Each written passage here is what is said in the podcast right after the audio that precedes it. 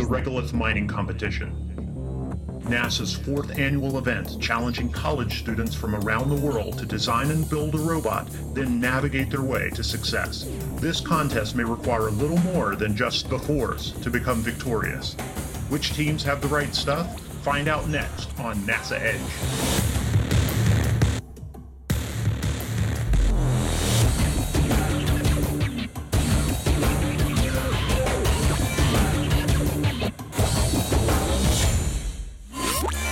This year's Regolith mining competition was awesome.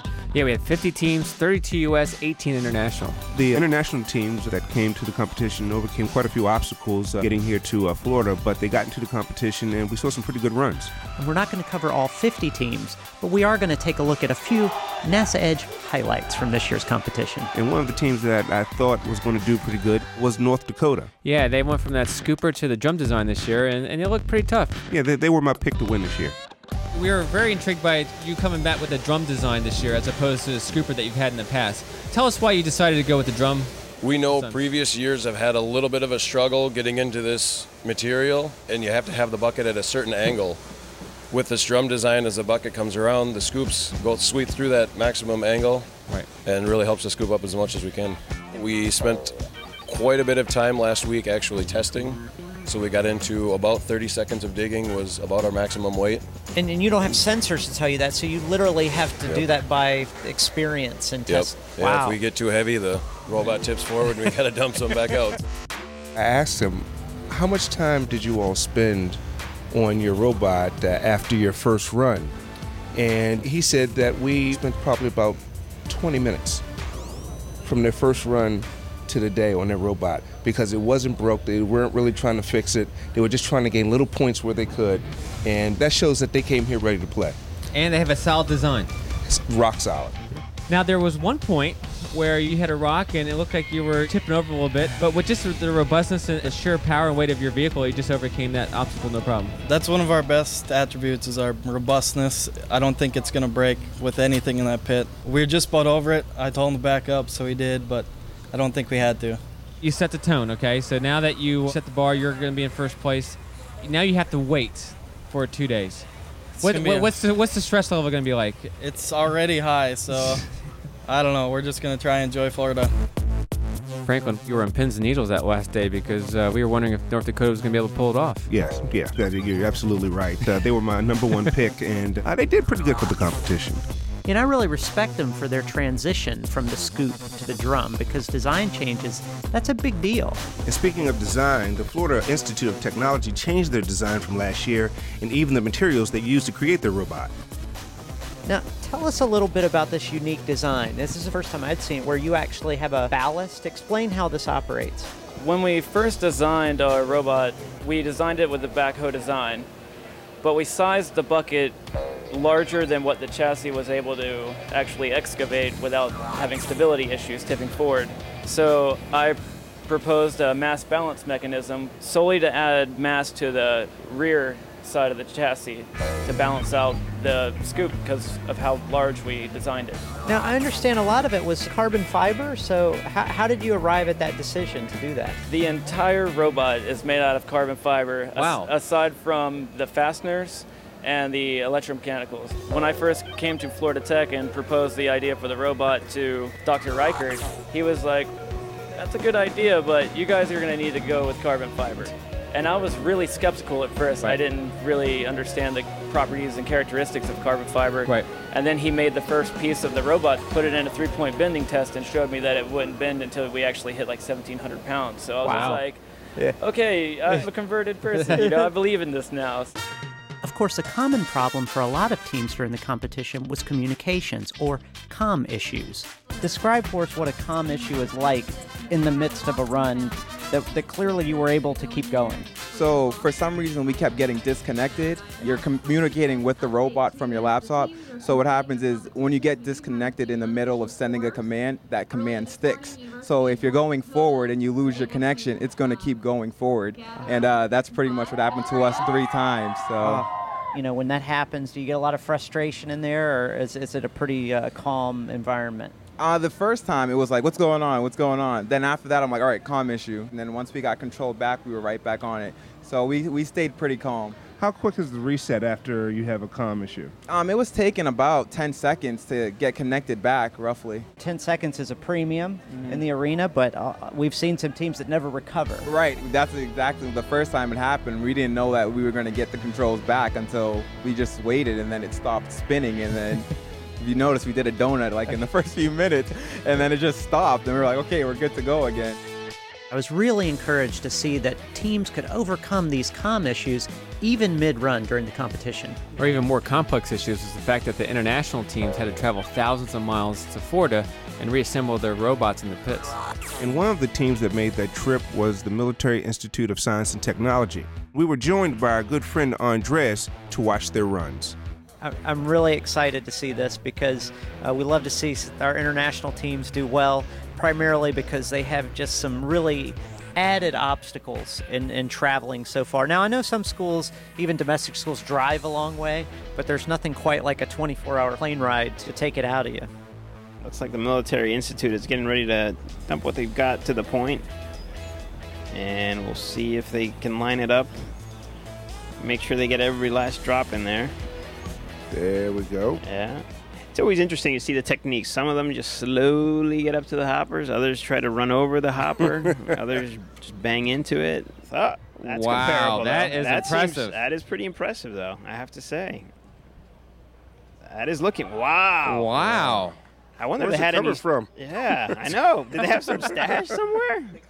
22 22 kilograms. kilograms. They qualified. Qualifying run. Great job, Military Institute of Science and Technology. That's awesome. Dan Moy, you had a, a qualifying, great second run of the week. Right, sir. Tell us a little bit about it. First of all, we tried. Uh, it got stuck. To, we then uh, we changed our way. We keep it simple, and uh, finally it worked. They're shouting behind. What was your plan when you started off? Was it to go and get the most and qualify? Because I saw that you all mined in several different places the first time around when you came up with that large number of regolith. what our team leader said that if you can collect anything in the first round, in second round, whatever you can do, you just collect. Whatever you can do, you just collect. He said, take all the risks because you have nothing to lose at second round.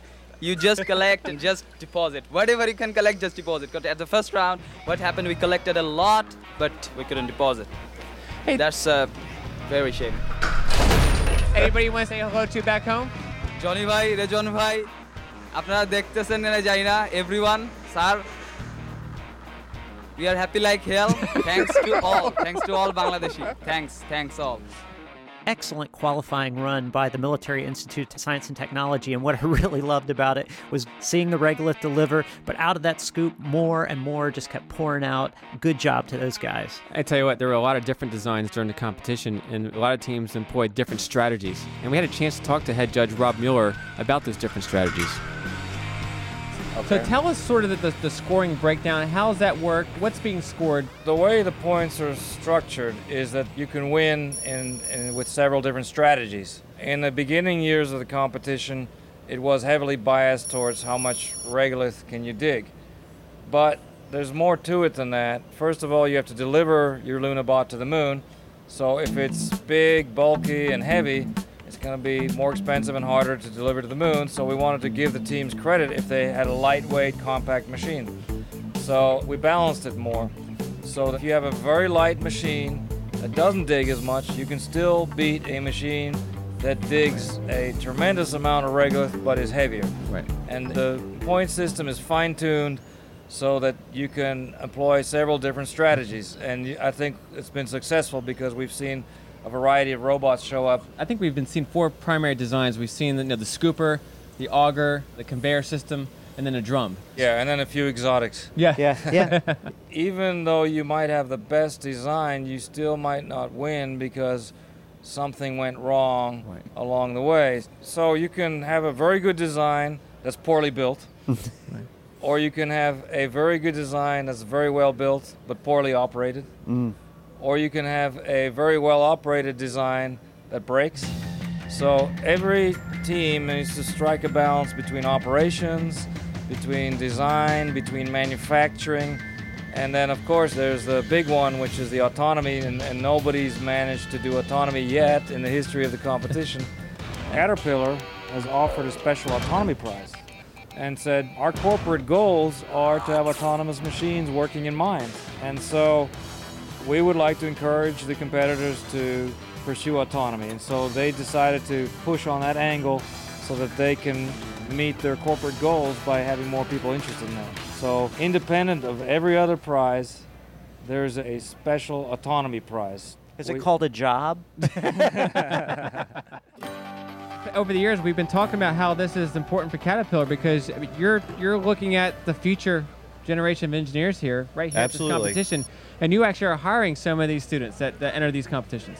Yes, we do. So, uh, in fact, we have uh, five now that are um, Lunabotics alumni at Caterpillar, and one of them is actually here at the event, here at the CAT exhibit. Oh, that's great. Uh, 2012, so last year alumni Okay. of the event.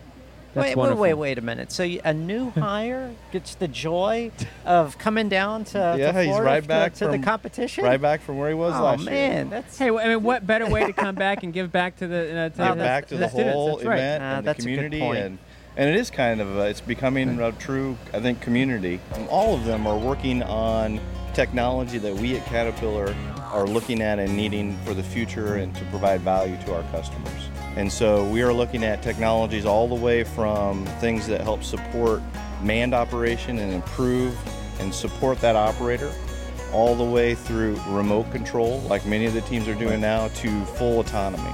And so we're seeing that, and these teams are getting real firsthand experience, real world problems, the same kind of problems that we deal with in day to day in the real world in that area. They're getting that experience here.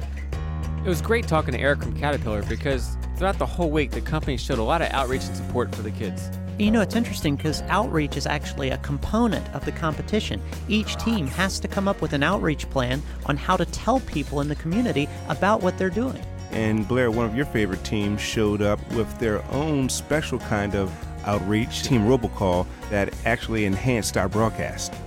Yes, we're back and enjoying uh, the benefits uh, from Team Robocall that must have just won a coffee bean mining competition because they have delivered nice little cups of rich Colombian coffee. It's actually something very common here. Part of this competition, teams do engage in outreach activities, and one of the things that Team Robocall does is provide coffee, and that's part of their way of engaging uh, the public. And let me tell you, I'm fully engaged. I'm fully engaged with uh, Team Robocall. They're influencing the scores from the NASA Edge. Uh, I've already coast to scored them coast, 100.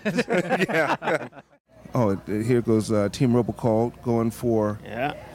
All right. Uh, you, you're going to hear a big, uh, a big cry from the crowd. Uh, That's a lot of regolith they're dumping. Yeah, it looks like wow. there we go. Oh, 9.4 kilograms. Oh, Yeah. hey, Yeah. qualifying run. We were just chatting, you know, uh, how long it's taken them to get here the last three years. It's been an awesome, you know, experience for them, and to be able to accomplish the uh, 16 kilograms they had today was was huge. Um, as you can see, they're all excited. I almost feel like I'm at a soccer game in Colombia.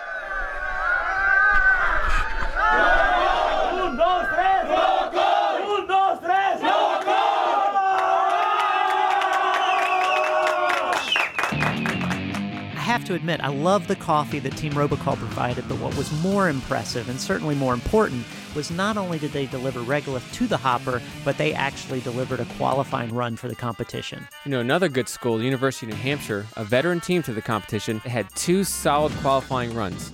How did things go from your perspective? Very well. We got a little more than expected. We already have more than we did last year. And we even found out that we can fall in the crater and nothing happens. I saw that when So- you guys were backing up. It looked like a big crater, and Yeah. you guys went in and out of it with no problem. No, we went in the crater at least three times and we even pushed one of the rocks away. So. In fact, I saw there was one where you went to the hopper and he came back. You kind of elevated your front wheels, and, he, Yeah. and, he, and he- was that by design or is that? No, that was not by design. Okay. Were you driving? No, I was not driving. okay, all right. But were you ner- were you nervous when you saw that? Oh, I'm always nervous Uh, okay. being in the control room. So tell us about your design of your robot. Pretty much, we made it as simple as possible. We're a third year team, so we know that some of the complicated ones, there's so many things that can break. So we had a great physical design last year, so we used that again, and then we completely did an electronic overhaul, and that has apparently worked out very well. As you approach this round from a strategy standpoint, were you just deciding to, to go all out and just you know Go big or uh, go home. I- I we knew we wanted at least five scoops, so and we made sure that uh, most of our scoops had at least 10 kilograms in it. Well, now how do you determine that? Is that do you have sensors? Is that by feel? We don't, just by looking. Yeah. Okay. We Okay. know that if you know dust starts coming out of the bucket, it's a big one. You know, it was interesting. This is a robotics competition, and I was actually quite surprised that the University of New Hampshire mentioned that they used almost a spidey sense uh, to determine whether they had enough regolith in the hopper. I thought that would have all been governed by sensors. Well, speaking of sensors, the University of Alaska Fairbanks could have used some sensors to find their way to the bend. The uh, University of Alaska Fairbanks, their, their excavator is pretty unique, but uh, I don't believe they're going to get any points for not kicking up dust. Well, I'm very interested to see this because oh, It seemed like you collected a lot of regolith, and all of a sudden, s- splash. We did, yes. Unfortunately, we didn't get any practice time on Monday due to the immense amount of teams lining up for that. Right. But um, we uh, we have been testing our robot in the sand pit. We can mine an impressive amount and collect an impressive amount.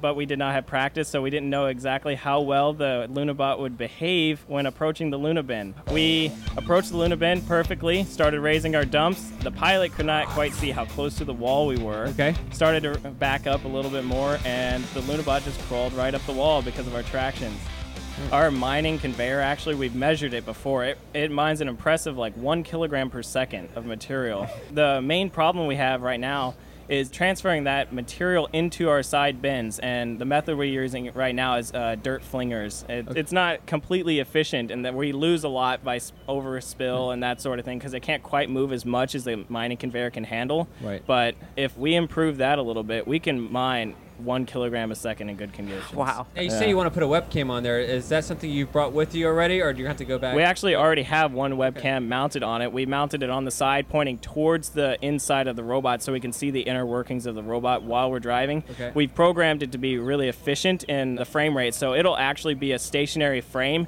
until we hit the spacebar. It'll grab one frame every time we hit the spacebar, so Right. we can see exactly what's happening Nice. one frame at a second to conserve bandwidth. And and just for our audience, you do that because you are judged on the amount of bandwidth you use. And- Exactly. And, so that's actually strategic because you want to be able to keep that communication bandwidth low. As low as possible, and we are actually really good on that. No, when you were making that second attempt, I was saying, you know what? They're they're they're headed toward the hopper. I was like, why don't they just lift their buckets up while they're moving and just go into the wall and dump at the same time? You actually started lifting your your buckets up at the end, but your time ran out. Yeah. What was the thought process down that home stretch? Well, actually, my coach just shouted, "Just dump them here." One of the really important parts of the competition is that second run, and you saw that with University of Alaska after their first run, being able to go back and actually make adjustments for that second run. Yeah, it's kind of like a stock car race. When they pull into the pits, they make mid-race adjustments to come out and uh, hit the rest of the track, and that's one of the things that the University of Sydney did to uh, uh, make adjustments for their second run. What happened? You guys basically broke the speed limit in the uh, arena and, and got uh, 82 kilograms of regolith. Good job. Thank you. Uh, tell us about the run. Well, that was pretty close to our practice run because we haven't been. We've had our own. We built our own pit in Sydney, pretty much the same size, but we haven't actually ran here on this pit with these sort of setups. So it's a bit different. And during our first run, we had serious latency problems. So it's a bit hard to control something at high speed when you move it, wait half a second, and you're like, oh, I'm about to run into a wall, pull back, and there's all this oversteering. So it was just a matter of fixing that. Um, this this time we're lucky and didn't get latency. We took it out to the sand pits, made a few small changes, some code tweaks to make it faster, and just hammered the run this time. Excuse me, but when you say code changes, is that literally some of your team members around computers writing programs? and- Yes. wow. So actually, after the last run, we um, remapped all the controls to make it faster. The moves that you made with your robot were so quick, it almost looked like a remote controlled toy car because you were moving and backing up. It, it looked like a DMV test. I don't know if they have a DMV in uh, uh, it's called the RTA in Australia. Yeah, it, it, you were really moving. Who was driving? Me. Let me ask you a question. Do you play video games? A lot. Good deal. And, and I knew you were looking at the time uh, to make sure you could get another run in, but you, you came pretty hard up to the bend. I mean, you, you actually, you know, bumped into it a little bit. Uh, you were just being aggressive because you guys wanted to deliver. Yes.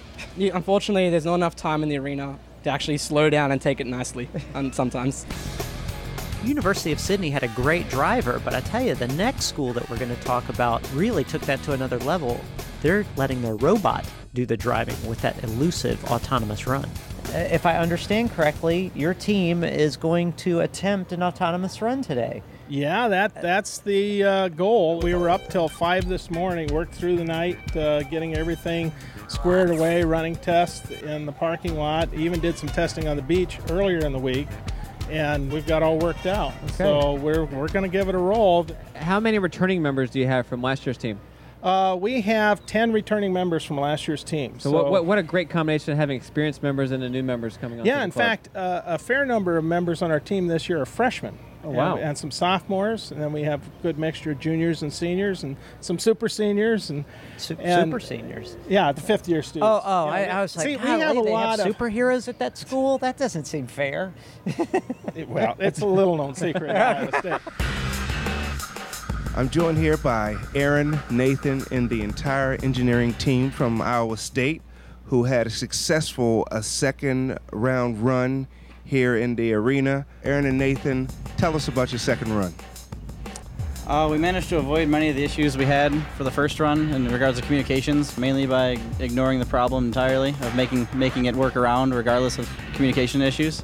So that worked out. Um, we took the initial approach of full autonomy. We went out there, mined material, and then started hunting for home, and ended up missing the target by probably about this much, so a quantifiable distance. And then let it spin around a few times trying to find it, and then eventually took over control and started digging ourselves. Your faculty advisor Jim was sitting here on the set and he, he was nervous. He didn't really let it show. As you stay so calm and focused during the whole autonomy bit, he's just sitting there just calm. I'm hanging on to this mic for dear life. What was the thought inside the com trailer when you knew that you were going to have to break away from autonomy? Well, it wasn't too hard of a decision. We, like, we, we knew we had a fair amount of material in the hopper, and it's not too hard to, to get back to the bin, so it was more of a shucks, 500 points. Of, ah, okay. Come back and dump. So you knew going into this, based on the way that this is scored, that you really didn't need that much regolith to uh, take over first place. So why did you go for so much regolith? Because we put the work into it. I'll see how much we can make, we can make it do. So. And, and, and when you all are engineers, what do engineers do when they rejoice?